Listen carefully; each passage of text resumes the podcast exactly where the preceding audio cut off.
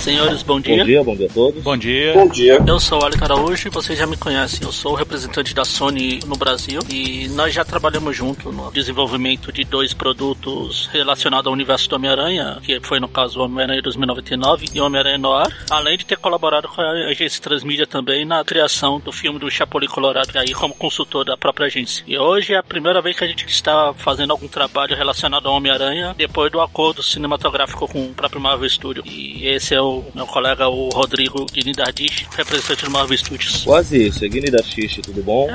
Eu creio que vocês também devem se lembrar de mim, né? Eu estive aqui em reunião com vocês referente a dois projetos que tivemos, né? Uma série do Motoqueiro Fantasma e um filme do Namor. Ambos projetos, aliás, que foram muito bem aproveitados. E eu vim aqui apenas para confirmar, né, que todas as informações, os dados que serão utilizados estão em acordo com o acordo que nós fizemos com a Sony. Apresentações feitas agora. Eu peço que vocês assinem essa reunião aqui para a gente dar início aos trabalhos, que o tempo urge, a gente tem que dar prosseguimento ao projeto. Sou Vitor Hugo Mota, faço parte do departamento de criação aqui da Agência Transmídia. É muito bom vê-los novamente depois de tanto tempo e de uma forma até novidade, né? Os dois juntos aqui para concretizar esse trabalho que está sendo realizado junto da Sony, da Marvel Studios, comungando o mesmo universo, levando o Homem-Aranha e todo o seu universo para dentro do que a MCU está fazendo. Eu acredito que com o que a gente tem a mostrar para vocês agora, a gente pode juntar dois universos bem interessantes e que vão complementar não apenas dentro da área do cinema, mas também do que vocês têm produzido dentro do universo televisivo, streaming e por aí vai. Olá, Wellington. Olá, Rodrigo. Meu nome é Arthur, eu sou do Departamento de Fontes de Pesquisa. É um prazer aqui estar com vocês, é a minha primeira experiência na Agência Transmídia e eu espero que vocês gostem do nosso trabalho. O prazer é nosso. Prazer em conhecê-lo também, Arthur. Como nós já mencionamos antes, né, nós já trabalhamos, conhecemos a qualidade do trabalho aqui. Eu tenho certeza que vamos aproveitar muito o trabalho de vocês.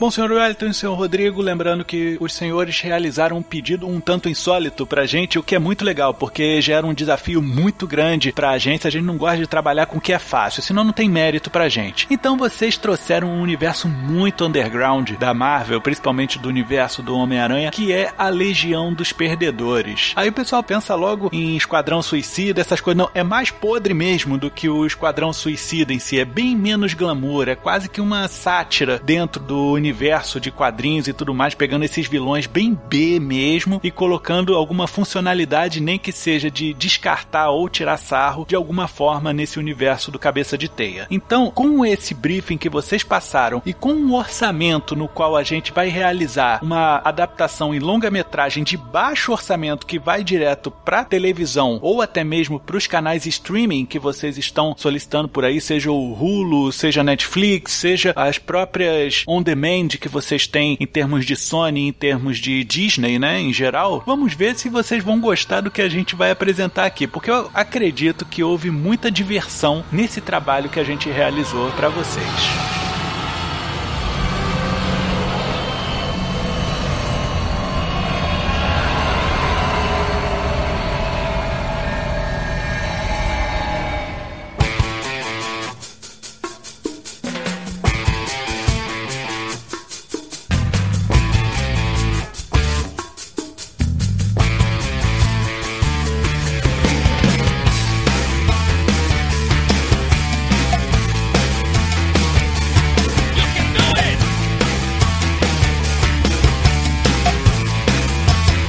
Que a gente vai contar nesse filme tem como estopinha a Lorina Dodson. Ela é uma patricinha bem entediada de Nova York que o maior objetivo dela é curtir a vida e dar aquela afrontada nos pais, que são os ricaços. Aí ela encontrou um jeito de praticar as duas coisas e continuar se dando bem. Ela virou uma daquelas groupies que ficam seguindo os músicos e tentando pegar os caras pela luxúria. A banda que ela acabou seguindo fanaticamente foi o The Mercy Killers, e o cara que mordeu a isca dela, entenda você como quiser, foi o guitarrista sênior, amigo de berçário do Keith Richards, tão velho que ele é. É zoeirinha, tá? O nome desse cara é Antoine Del Swan. Mesmo tendo aí uma diferença de idade gritante, papo de uns 35, 40 anos, a Lorina até que gostou mesmo do Antoine, talvez por conta da voz de Barry White dele, a atitude de Jimi Hendrix, também tem a grana meio Hugh Hefner dele. Os dois acabaram se casando, pro desespero dos pais da Lorina, que faziam gosto de verdade mesmo era de um casamento da filha deles com o Justin Hammer, que era acionista das empresas dos Dodson. Alguns anos se passam e a alegria do casal começa a dar uma raleada quando a grana do Antoine começa a minguar. Os The Mercy Killers se aposentaram, os royalties dos discos anteriores não sustentam a vida de luxo da Lorina e, misteriosamente, o Antoine morre por conta aí de um câncer na garganta. A bem da verdade, o que aconteceu foi que a Lorina e o Justin Hammer começaram um caso depois que o Antoine começou a falir. Aí ela seguiu os conselhos do Justin, fez aí um seguro de vida milionário em nome do Antoine e depois de um tempo ele morreu. Molha a mão ali de um legista ou outro e pronto, milhões estão na conta da Lorina. Mas quem mata uma vez, mata duas, né? Ainda mais se tem dinheiro envolvido nessa brincadeira. A Lorina, então, se aproveita da situação precária da antiga banda do Antoine e contrata os membros dos Mercy Killers para darem um fim nos pais dela. Isso garante que ela tenha acesso total aos bens da família. Assim, ela consegue herdar não apenas os empreendimentos do marido, como cassinos e casas de show, como também as ações da empresa da família Dodson.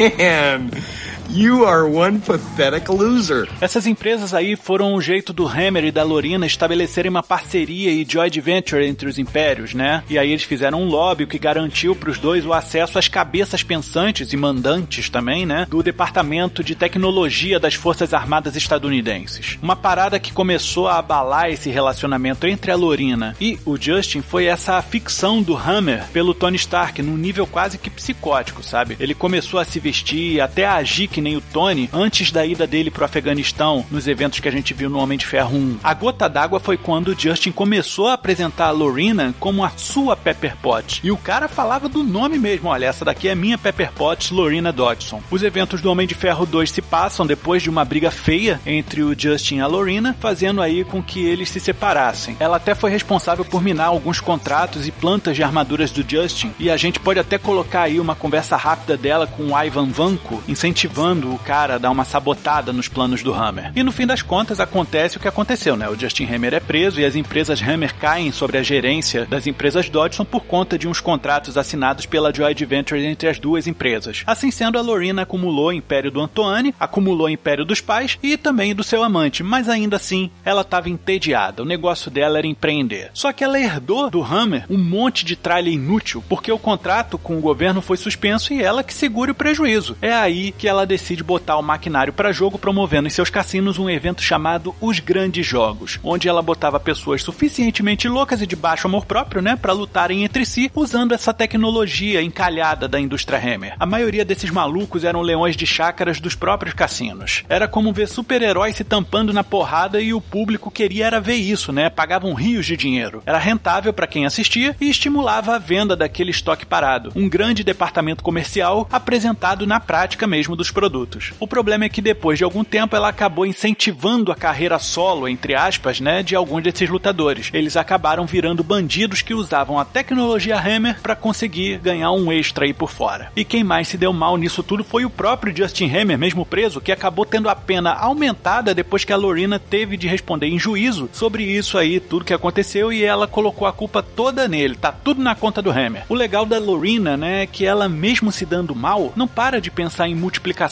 dos lucros dela, dos investimentos dela. Ela enxerga potencial econômico em muita coisa, embora nem sempre ela acerte nisso, na maioria das vezes ela se dá mal. É aí que ela decide desmembrar a tecnologia Hammer e vender essas traquitanas como armamento para bandidos que querem só realizar o seu trabalho e não serem importunados aí pela escalada de super-heróis que tá assolando os Estados Unidos desde que surgiu o Homem de Ferro. Particularmente, gostei de como conseguiram encaixar os eventos, apresentando os personagens, a situação condizente com o que conhecemos dos quadrinhos e ainda assim encaixando já com o que já foi apresentado no MCU, né? É muito importante manter essa coerência. Mesmo que não tenha sido mostrado nada dela no MCU, não quer dizer que não esteja lá. A gente pode colocar como flashback. Tudo informação de background. Por mim, casa é perfeito. Até porque não mexe com o que já foi apresentado, não causa nenhum furo de roteiro. E esse negócio da pena dele ter aumentado também faz jus àquele cota que foi mostrado ele dentro da cadeia quando foi explicar o mandarim lá que todo mundo reclamou. Então até agora está perfeito.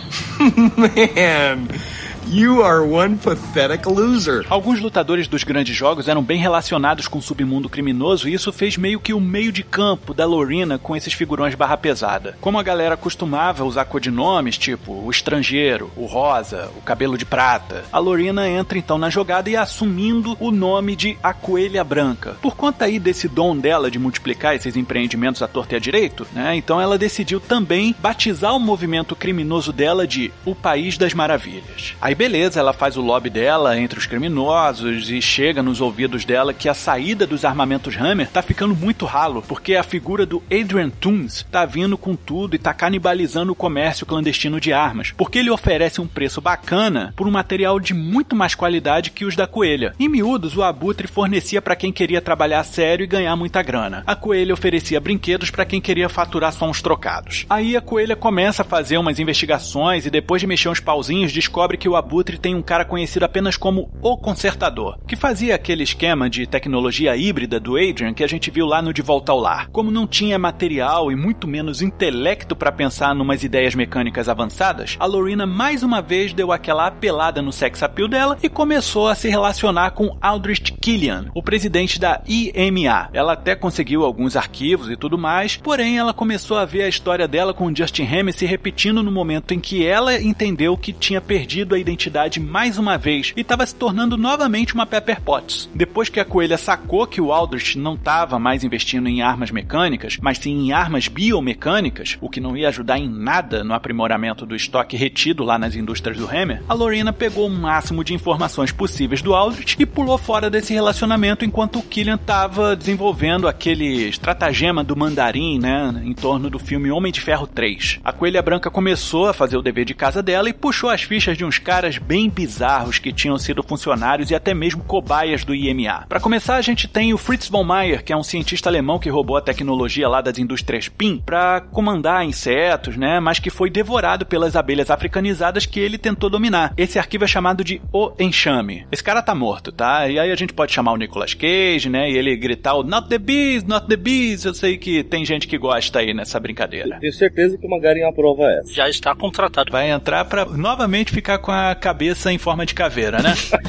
Aí vem a ficha do Martin Blank, que é um homem que guarda semelhanças físicas e algumas até intelectuais, né, com um macaco. Enquanto ele tentava encontrar aceitação social, ele se submeteu a experimentos de aprimoramento biológico na IMA. Mas o experimento só acabou realçando aqueles traços característicos dele, ficando praticamente parecido com um gibão. Atualmente ele é uma das atrações do circo itinerante transiberiano. Aí a gente segue com o Frank Oliver, um ex-lutador australiano que, em troca de um green card para se safar de uma acusação de homicídio em Sydney, se submeteu a um experimento biomecânico que ligou as suas pernas de maneira neural a um semi-exoesqueleto inferior. Com isso, ele ia conseguir saltar, correr e golpear com muito mais intensidade.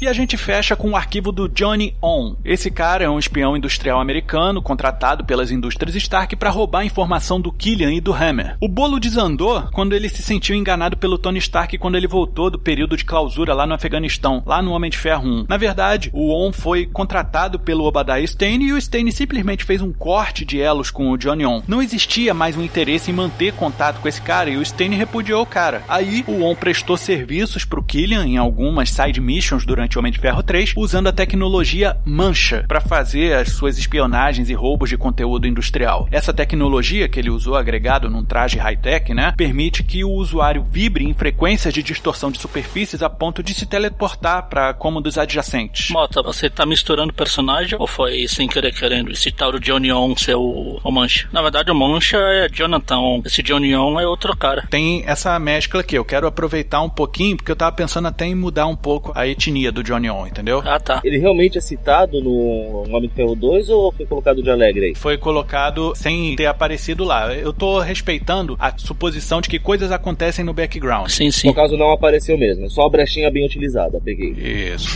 Man, you are one pathetic loser. É aí que a Coelha Branca tem um estalo de criatividade empreendedora e gera mais um filhote econômico. Ela decide franquear grupos de revendedores armamentistas clandestinos pelo mundo, vendendo não só as armas mecânicas, mas também aquelas biológicas. Seria a sua legião, porque eles seriam muitos. Mas só faltava uma coisa para ela garantir que isso daria certo. Um setor de manutenção, um lugar gerenciado e operado pelo seu próprio consertador. É aí que ela forma a primeira equipe com o objetivo de recrutamento e coação, todos formados por ex-lutadores dos seus grandes jogos. O primeiro é Maxwell Markham, que atendia pelo nome de Urso Cinzento. A tecnologia Hammer conferiu para ele um traje que aumentava sua força, e o motivador dele era a culpa por ter matado um homem durante a luta nos grandes jogos. Depois de toda a confusão que levou os grandes jogos ao fim, ele entrou numa jornada de autodescoberta, se exilando no norte dos Estados Unidos, vivendo numa floresta tal qual um urso mesmo. A Coelha convenceu o urso a participar dessa equipe sob um pretexto mentiroso, de que ele tinha que eliminar o comércio de armas do Abutre. Como isso aí se encaixa na ideologia de redenção dele, ele topou.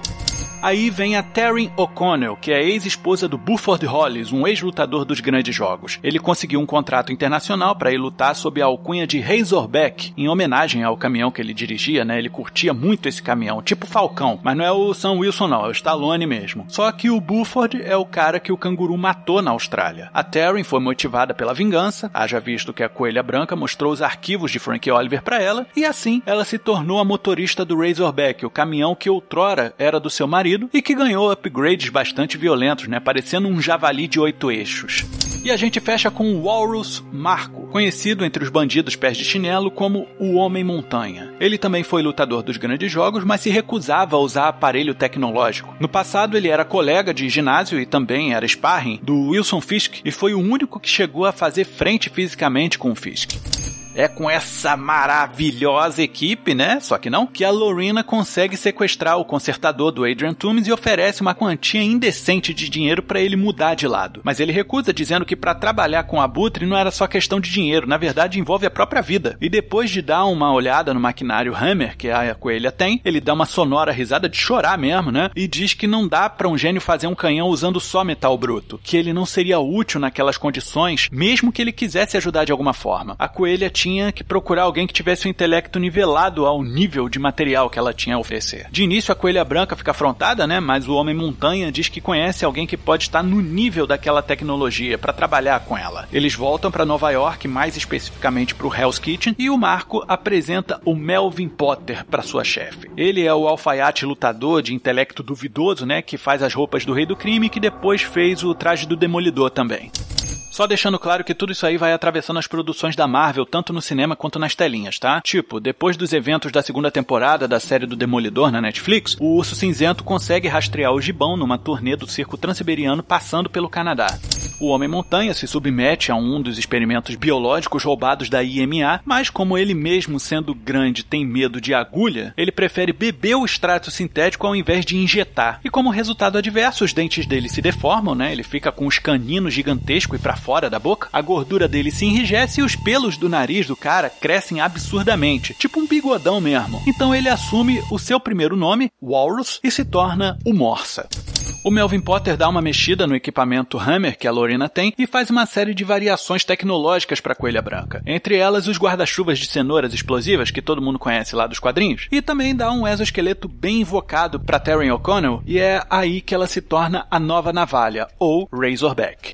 Particularmente, eu tenho gostado bastante do modo como conectou não só os filmes, como inclusive as séries com a Netflix. É algo que a gente sempre deu uma pincelada, né? Sempre tem um comentáriozinho, algo de leve, mas a costura que está sendo feita está me agradando bastante. Além de vocês estarem conseguindo encaixar esses personagens, como o Victor falou no começo, personagens B, C, completamente desconhecidos, muitos até pelos próprios pessoal que lê os quadrinhos, conseguindo fazer e encaixar ele na trama de uma forma coerente, e como o nosso roteiro pede, tipo navalha, que provavelmente ninguém conhece, é o rapaz de cabeça de javali, vocês chamaram de Razorback, que é o nome original. Sim, o nome original. A gente manteve porque deve ficar bacana, né, na lataria do caminhão, a gente trazer essa informação pro caminhão Razorback, fica bonito, fica bacana. Sim. Até agora estou gostando do que está sendo apresentado. O projeto que a gente fez com bastante personagens que cruzam os universos, né, tantos universos principais da Marvel Universe, a gente não tem como objetivo que eles sejam expostos de caráter principal. O interessante também é trazer esse aspecto mundano. A gente sempre tem a visão muito super dos personagens que vão aparecendo e esquecem que eles têm uma vida comum, que eles vão comprar pão de manhã, entendeu? Pegar um jornal, essas coisas. Então, é interessante ter essa passagem corriqueira entre esses indivíduos. Bom, particularmente, como não apenas executivo aqui, mas como leitor de quadrinhos, como eu já confidenciei da outra vez, né? Cresci lendo essas histórias. Eu acho que esse tipo de inserção seria simplesmente a alegria de qualquer fã. Ver essas ceninhas que esses personagens pedem por esse tipo de ação, por esse tipo de cena. Nosso objetivo é que essas cenas sejam talvez uma pequena distração e uma referência legal para que os fãs sintam o coração mais acalorado, mas que não ofusque a Coelha Branca, que não ofusque outros personagens principais que são tão objetivos nesse filme. Eles são parte do cenário, porém existe um evento muito maior acontecendo, que é o caso da Coelha Branca, assim como foi o caso do Wilson Fisk no começo do Demolidor, a primeira temporada. Muita gente não sabia quem era ele,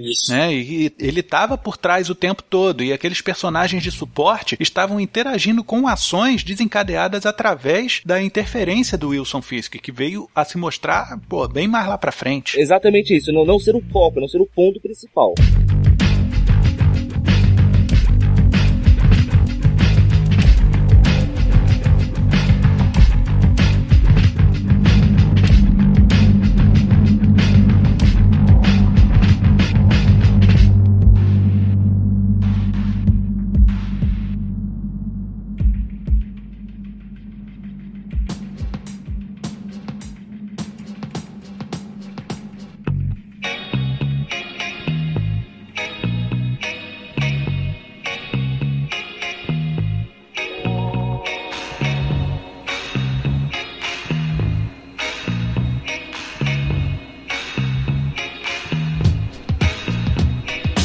Mas vamos voltar lá para a busca do Urso Cinzento ao Gibão lá no Canadá, né? Eles se dão muito bem e aceitam formar uma parceria, cada um com seus motivos. O Gibão quer reverter a sua aparência pro que era antes do experimento na IMA e ficar menos feio, porque bonito não rola, né? E o Urso Cinzento quer se redimir pelos erros que cometeu na sua vida. Já nos Estados Unidos, mais especificamente em Nova York, eles param no mercadinho que está sendo assaltado pelo Turk Barrett, aquele bandido recorrente nas séries Marvel Netflix. O curioso é que ele tá usando uma das armas da Coelha Branca. Antes que possam tomar qualquer frente, o urso e o gibão veem uma figura verde saltitante pulando como uma bolinha de pinball loja dentro, né? Atingindo o Turk e jogando o cara pros fundos do mercadinho. O gibão e o urso cinzento abordam um rapaz que logo se apresenta como o Homem-Sapo, o defensor do quarteirão. Ele pega a arma do Turk Barrett e é aí que o urso cinzento reconhece aquilo como sendo o produto da sua patroa. E é aí que ele tem o estalo que tá sendo enganado e manipulado, que ele não tá num grupo pra destruir a arma, mas sim um grupo que vai aumentar a venda delas nas ruas. Ele estava do lado errado da própria redenção. É quando mais dois bandidos armados entram na loja e os nossos três absurdos, entre aspas, heróis, começam a lutar contra eles. O Turk entra na loja novamente e quando tá lá pra fuzilar o trio com uma rajada traiçoeira, um jovem negro vestindo apenas calças jeans e um saco de papel na cabeça pula de trás do balcão e inutiliza o bandido na porrada. Então ele se apresenta como: eu sou o espetacular Homem-Vergonha que depois de ser atingido por um raio nas prateleiras de shampoos e condicionadores ganhou a força de dois homens e meio e A Fome de 10 Mendigos. Quando questionado sobre sua vontade de se unir a um novo time de heróis, ele diz que não quer não, porque ele tem vergonha, né? E sai pulando pra fora da loja. Com a chegada da polícia, o Gibão e o Urso Cinzento fogem enquanto o Homem-Sapo corre pra um beco. Lá, ele tira o capacete e se revela um jovem gordinho de ascendência judaica. O dono da loja então surge pela porta dos fundos do estabelecimento e dá uma bronca no jovem, que se chama Eudine. E ele chama o garoto de Júnior. O dono do mercadinho é, na verdade, o pai do rapaz, que já disse milhões de vezes que não quer que o traje do Homem-Sapo seja usado novamente, porque ele colecionou inúmeros inimigos quando ele usou essa roupa num passado distante. Eles voltam pra frente da loja e o pai diz que o empacotador, que se chama Miles, tá dando as informações da confusão pros policiais que chegaram lá. De trás da caçamba de lixo, sai o Turk Barrett, com o olho inchado por causa da porrada que tomou, e que alguém deve pagar muito bem pela informação que ele acabou de ouvir da boca dos Homens-Sapo, pai e filho. Tem uma lágrima escorrendo no meu rosto nesse momento.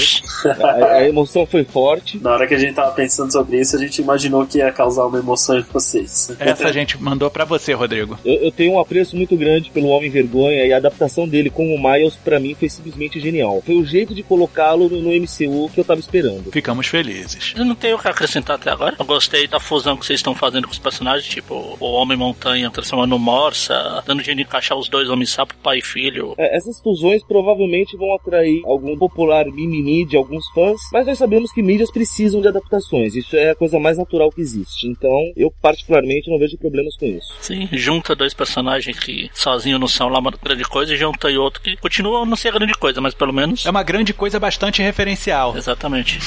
Man...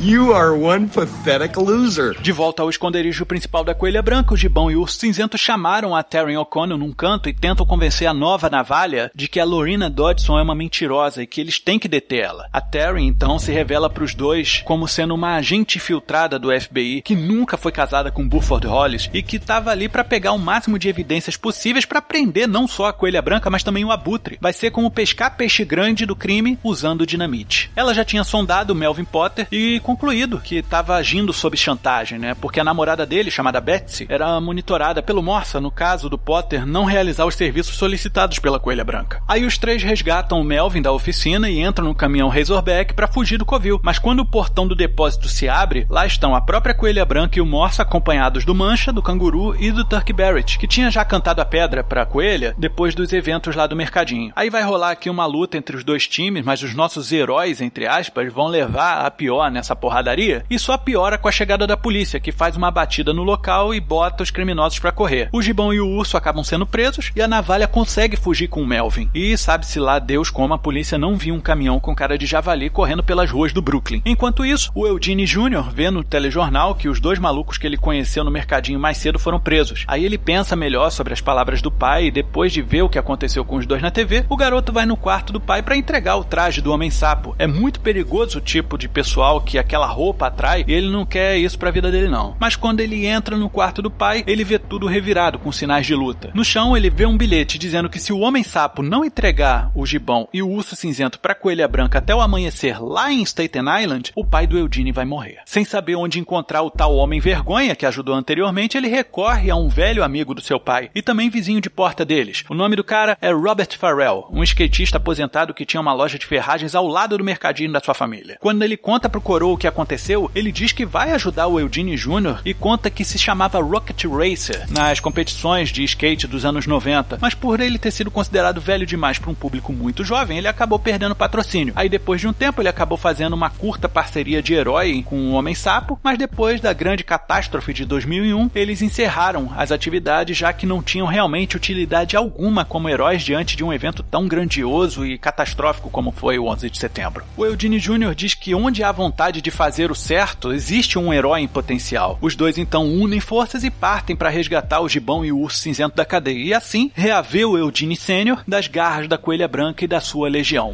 Se o Rodrigo ficou emocionado quando citaram o Homem-Sapo, agora é minha vez ao citar o Rocket Race, que é aquele tipo de personagem que eu particularmente adoro. Meu guilty pleasure, o cara que anda com skate e escalando pelas paredes, é isso. Seria melhor se ele viesse com um bug em forma de aranha. Gostei da forma que foi inserido também a parceria dele com o Homem-Sapo. Aliás, esse tipo de filme, como eu fui um dos que sugeri, eu sugeri porque particularmente eu gosto desses personagens de série C, Z, Y. É interessante porque eles têm algo a provar, né? Sim, por exemplo, a gente comentou agora há pouco sobre as fusões dos personagens. Acho que grande parte do pessoal não vai nem saber que foi fundido um personagem ou outro, porque nunca nem se deu o trabalho de se preocupar quem são os personagens originais. Com certeza. Ah, então no momento que eu citei que os fãs ficariam de mimimi, a pergunta é, que fãs, né? Exatamente. Dá pra ver uma possibilidade bem grande no Rocket Racer, né? Como um personagem que até não vai ter tanto tempo de tela assim, mas que consegue ter uma empatia muito forte com os fãs, né? Ele praticamente é um dos personagens que tem aquela pequena história de epifania, né? Que ele larga o seu skate e de repente ele percebe a ponto de transição na vida dele, onde ele pode voltar a fazer o que ele mais gostava. Nem todo mundo nasceu pra ser um Tony Hawk, né? Pois é. Ainda serve como uma alfinetada no pessoal que reclamou que o Peter Parker no Amazing Spider-Man usava skate. Agora temos um personagem que usa skate também. E com foguetes. É, exatamente. Pra ser melhor, só falta o engrenagem aparecer daqui a pouco. Man,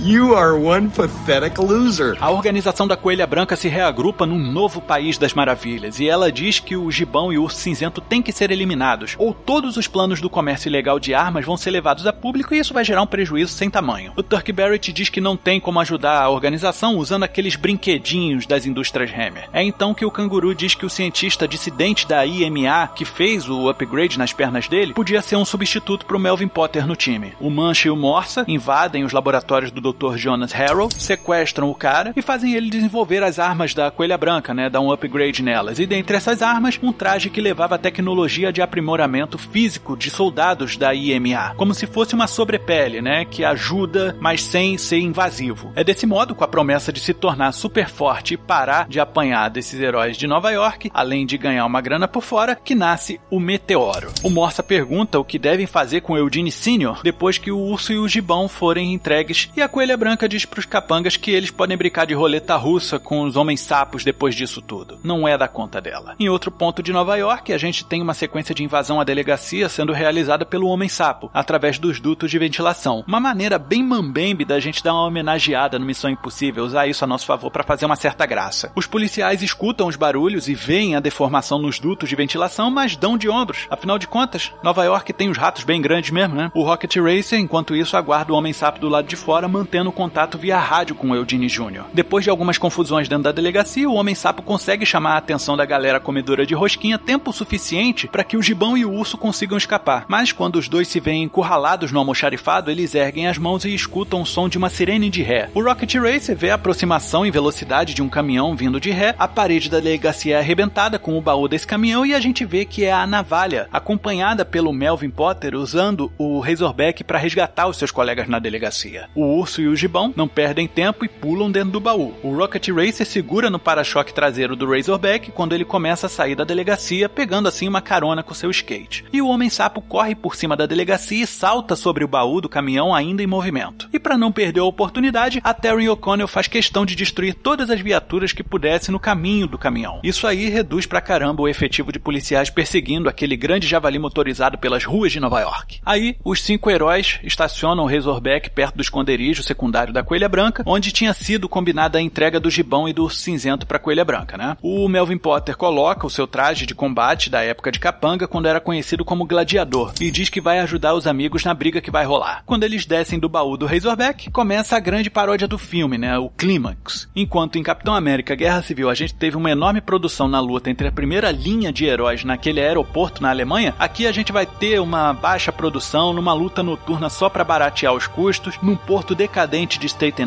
Island, colocando esse grupo de segundo escalão de bandidos pra se tampar na porrada. Tanto os bandidos do bem quanto os do mal, né? Vai ter aquela cena da corrida de um time em direção ao outro, e é uma corrida bem longa, né? Com reclamação do tipo, pô, eles estão muito longe. Pode ser até o gladiador que reclama disso, né? Porque ele é manco. Aí vai ter essa pancadaria sem poderes, né? E com os gadgets bem mequetrefes. E quando eu falo pancadaria, eu falo é de coisa suja mesmo, né? Coisa feia. É dedo no olho, puxão no cabelo, tapa na cara, bicuda na costela, madeirada nas costas, rasteira grosseira, empurrão e tudo mais horrendo que a gente pode colocar em termos de coreografia de luta. Ou melhor, né? A ausência de coreografia. Mesmo rolando troca de adversários durante a pancadaria, a gente vai ter algumas brigas consideradas tema. Por exemplo, a Coelha Branca vai se tampar na porrada com a Navalha, pra gente fazer uma pancadaria entre mulheres. O Canguru vai sair na porrada com o Homem Sapo, o Eudine Jr., pra gente aproveitar os dois saltadores de ambos os lados. O Morsa vai enfrentar o Urso Cinzento e o Gibão, né, que são os dois fortões, são redundâncias do antigo time. O Mancha vai enfrentar o Rocket Racer, porque não tem nada pior na vida de um skatista do que uma série de buracos no caminho. E o Meteoro vai cair na porrada com o Gladiador. E quando o Meteoro apanha de um manco e cai, que nem uma jaca, um dos comparsas dele pode dizer: pô, tu não era super forte? Porra, é, mas não me disseram que eu não era super resistente. Gostei do jeito que você descreveu as lutas. Vai ser uma porradaria do tipo, como você falou no começo, muitos daí são lutadores, já participaram de torneio de luta, boxeador, o Marco Montanha é leão de chácara, essas coisas. Então a porradaria é aquela porradaria, não passa a impressão de ser coreografada, é aquele negócio que você realmente vê uma quebra-pau de verdade, como se tivesse todo mundo brigando por batatinha. Como costumam dizer, não é porradaria fofa, né? Se todo mundo sair na porrada de verdade, é o que vai acontecer. É, mas o objetivo é pra isso mesmo, né? Pra ficar feio e sujo mesmo. Né, pra não ser uma briga justa entre eles. Exato, e mostrar que o filme narra mesmo uma galera B tirando esse sarro com a Guerra Civil, porque foi tudo tão bonitinho naquela luta lá do aeroporto alemão, e esse sendo feio, nojento, sem nenhum tipo de coreografia, beleza ou estética, é uma piada, assim como eles o são enquanto grupo. E seria interessante se a gente fosse em algum momento colocar isso em IMAX, né, em algum cinema, não sei porque vocês fariam isso, né, se tivesse dinheiro sobrando, mas o cartaz mostrar o quão longe é. Você coloca num shopping metade do pôster lá numa ponta e a outra metade do pôster lá na outra, pra mostrar o quanto eles correram. Gostei da ideia. Seria bem interessante. Man, you are one pathetic loser. É o Rocket Racer, uma cena onde ele agarra o caminhão. Parece que é simples, mas eu acho que seria legal fazer um close no rosto dele, porque seria ele retomando a vida moleque, né?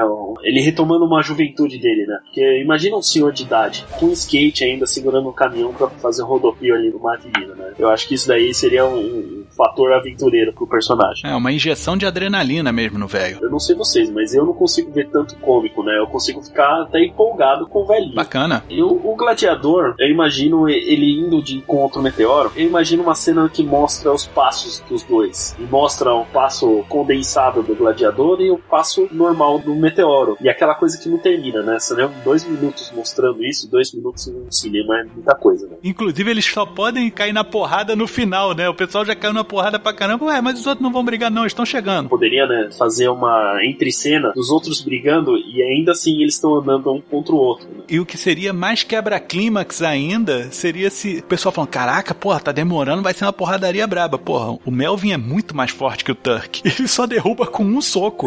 É, derrubar com um soco é uma referência à Liga da Justiça, não sei se pode ser utilizado. Hein? É, a gente teria que dar uma checada em alguns animes também que utilizam dessa vertente.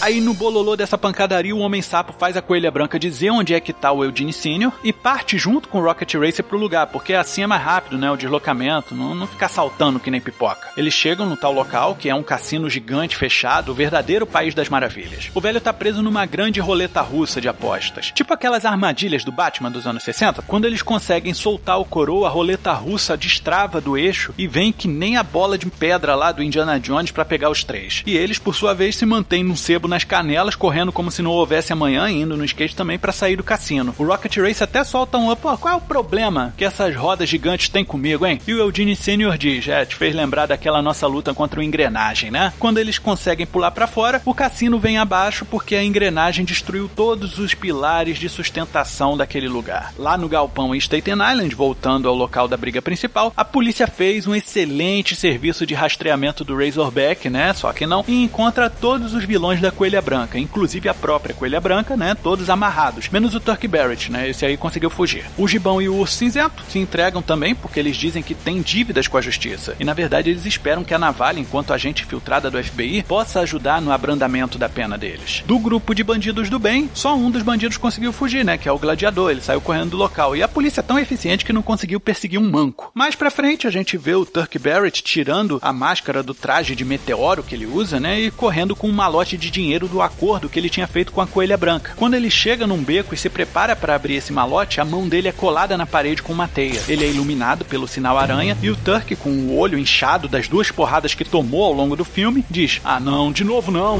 E a câmera vem em movimento pendular, estilo primeira pessoa, e fecha com o som de um soco. O aranha aparece no filme sem precisar aparecer no filme. Posso só bater palmas? É isso que a gente tá tentando fazer no filme do Venom, que está para ser lançado por aí, como usar o aranha sem sem usar o Aranha. Ah, o Aranha tá por aí, mas ele não precisa efetivamente estar na história. Acabou que a gente usou a engrenagem que você queria, né, Wellington? Exatamente. Tá aí, ele foi citado, a gente chegou a pensar em usar o nome engrenagem como sendo o nome da loja do Rocket Racer, mas eu acho que essa ficaria mais legal. Sim, com certeza. Qualquer motivo pra usar o engrenagem é um bom motivo. É um motivo válido, né? Exatamente. Na hora que foi citado, eu até procurei um lenço aqui pra passar pro Wellington.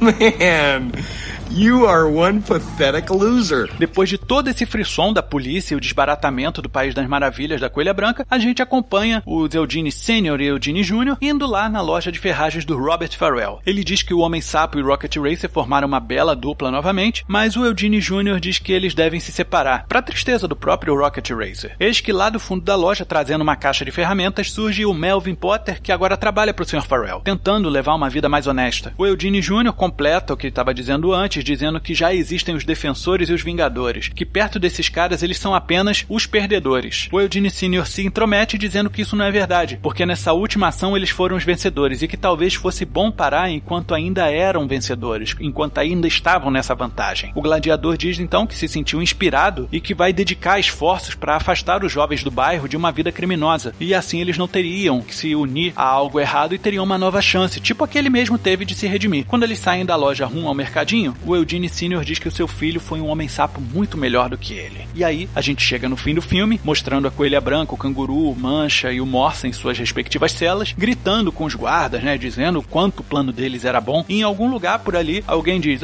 vocês são um bando de perdedores, isso sim. E os guardas riem, completando, uma legião de perdedores.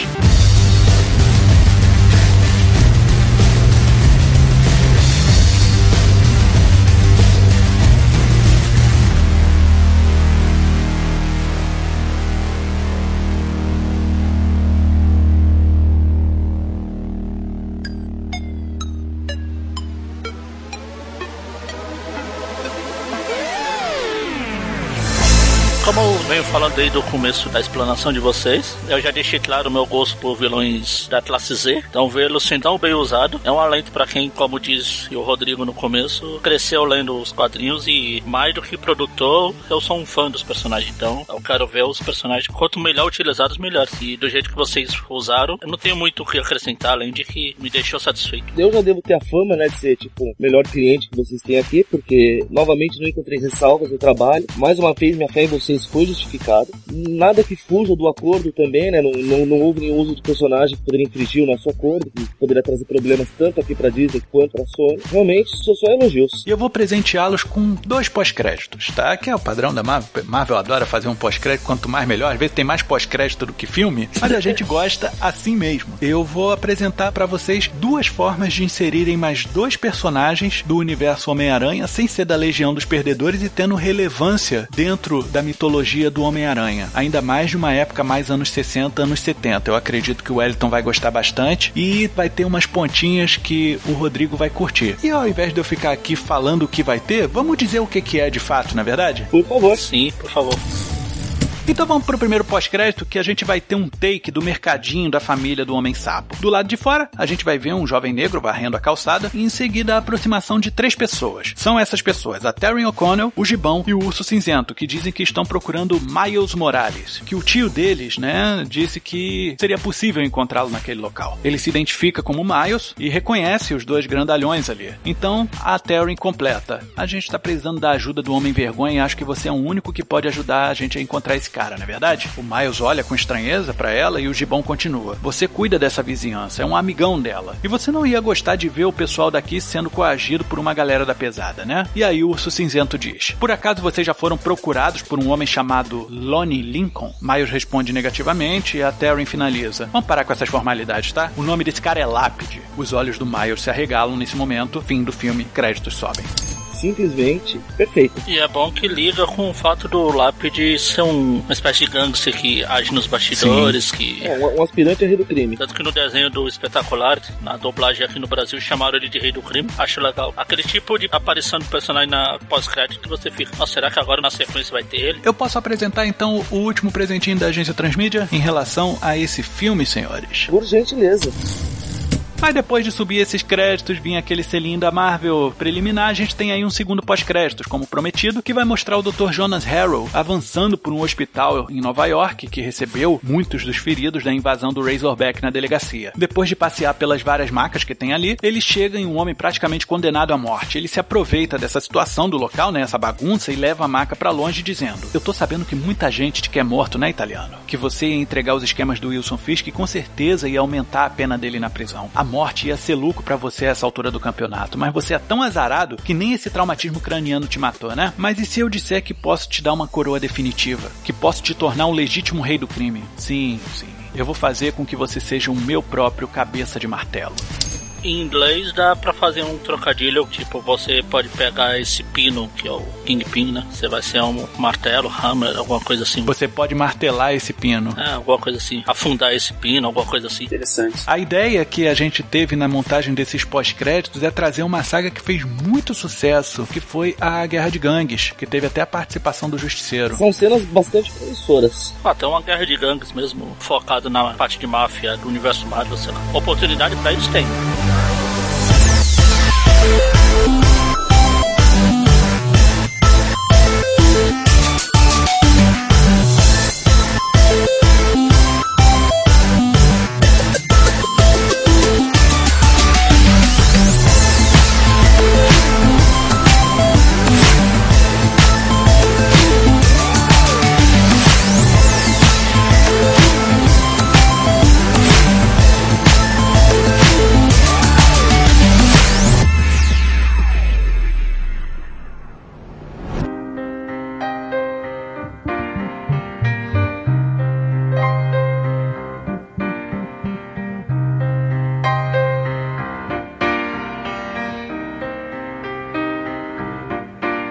Mas agora vamos chegar àquela parte que é sempre uma surpresa. Agora que a gente tem a história pra ter a cara desses personagens, né? Vocês têm alguma sugestão de nomes, de elenco? Eu anotei aqui no papel de pão, seu Wellington, algumas sugestões. Não é nada muito aprofundado, mas coisas que eu gostaria de ver sendo interpretadas por essas pessoas. Por exemplo, a Coelha Branca, eu ia sugerir a Alicia Silverstone, que tá em baixa aí, então eu acho que vai ficar com um cachê baratinho pra aparecer, e ela tem aquele quê de group desde a época lá dos clipes de Aerosmith e tudo mais. Eu acho que puxa um pouquinho daquilo, e você ter uma group mais velha seria interessante, porque ela não sabe da própria idade. Sim.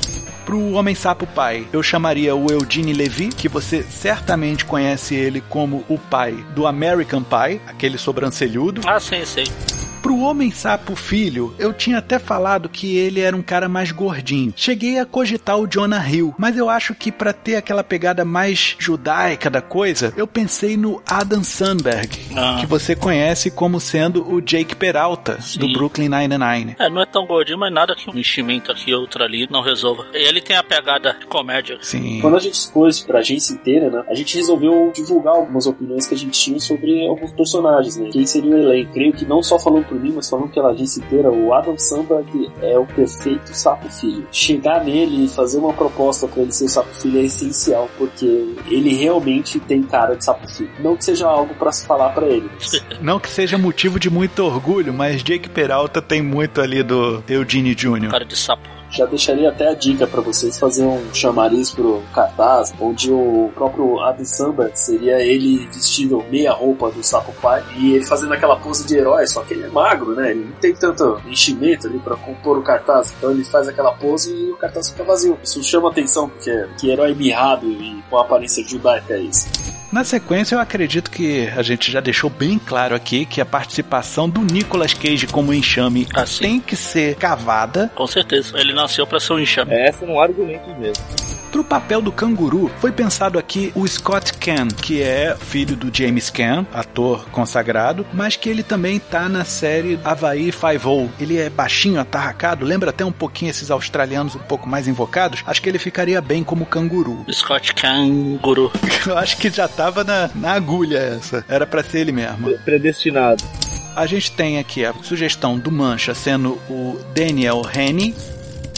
O Gibão, o Mark Valley, provavelmente vocês conhecem ele por uma série que não fez muito sucesso, que é o Human Target, ele era o protagonista. O Urso Cinzento seria o Simon Cassianides, não é tão conhecido, mas eu tô aqui fazendo um grande elenco barato pra vocês. Pra fazer a Taryn O'Connell, ou Navalha Razorback, é a Lake Bell. O Morsa, o Billy Gardell. O Robert Farrell, que é o Rocket Racer, né? Seria Lacey Reddick. O Meteoro, a gente manteria o Rob Morgan, que ele é o Turk Barrett. O Melvin Potter, a gente manteria sendo o Matt Gerald. E o Miles Morales seria o Tylan Jacob Williams. Quem é esse cara? É o irmão do Chris do Todo Mundo Odeia o Chris. Mas o irmão mesmo, de sangue, que é a versão mais jovem dele. E eu não sei vocês, mas toda vez que eu vejo o Miles Morales, eu consegui enxergar o Chris. Sim, parece mesmo. E pra dirigir isso daí, eu pensei num cara que tem uma pegada de comédia bacana, que é o Zach Braff. O Zach Braff você pode conhecê-lo como ator em Scrubs, aquela série satírica de hospital. Ele era o principal, de cabelo preto. Ah, sim, sim. Sim. Ele tem atacado de diretor aí, tem ido muito bem. Eu gostei das sugestões. O bom é que não são atores muito caros pro nosso nível de orçamento. O estilo da produção, né? Sim, dá pra ser encaixado aqui, outro ali. Acho que pode sair coisa boa daí, como sempre.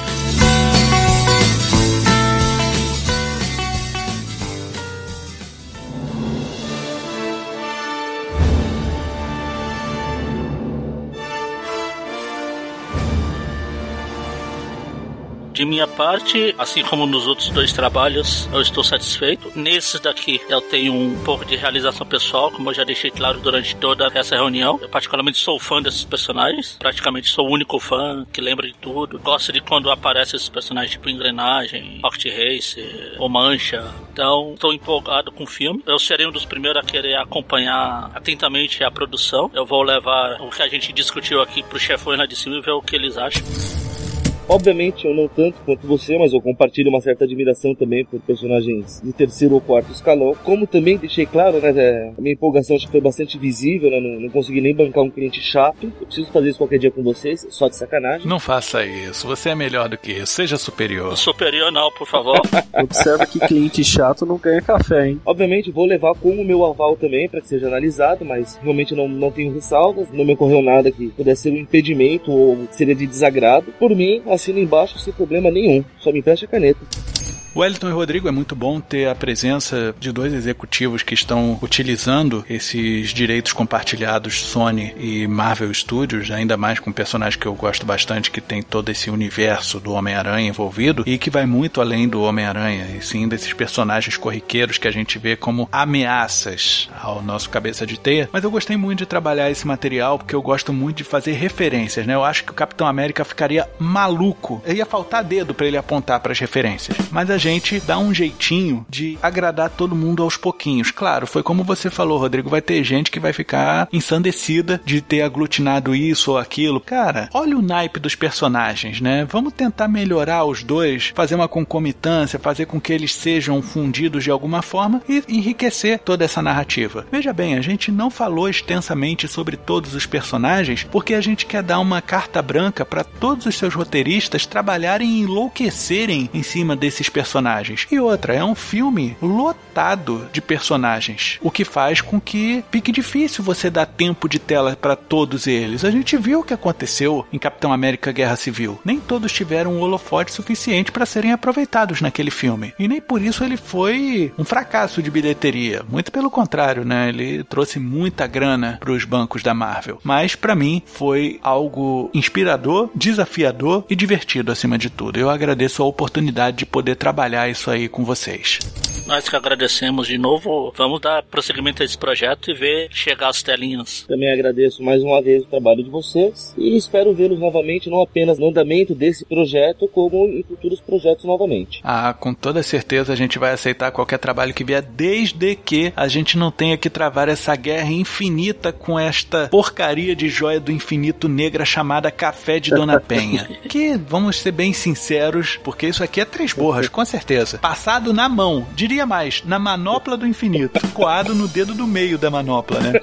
Eu vim para ganhar, ele que não fique repetindo pra gente ficar tomando isso eternamente. Mas o objetivo do filme é ativar a sensação de guilty pleasure, tanto que foi referenciado pelo Wellington. E uma comparação, assim, bem rala seria você receber um café da manhã na cama, estilo da Dona Penha, só tem uma bolacha, água e sal e um café bem ralinho, só que ainda assim seria um café da manhã na cama. É o café do Luke Cage. É o café do Luke Cage. Vamos combinar que é melhor a gente tomar o café no sentido lá do vamos baganhar do que no sentido do Luke Cage. A Dona Penha chegou risonha. Agora eu tô entendendo.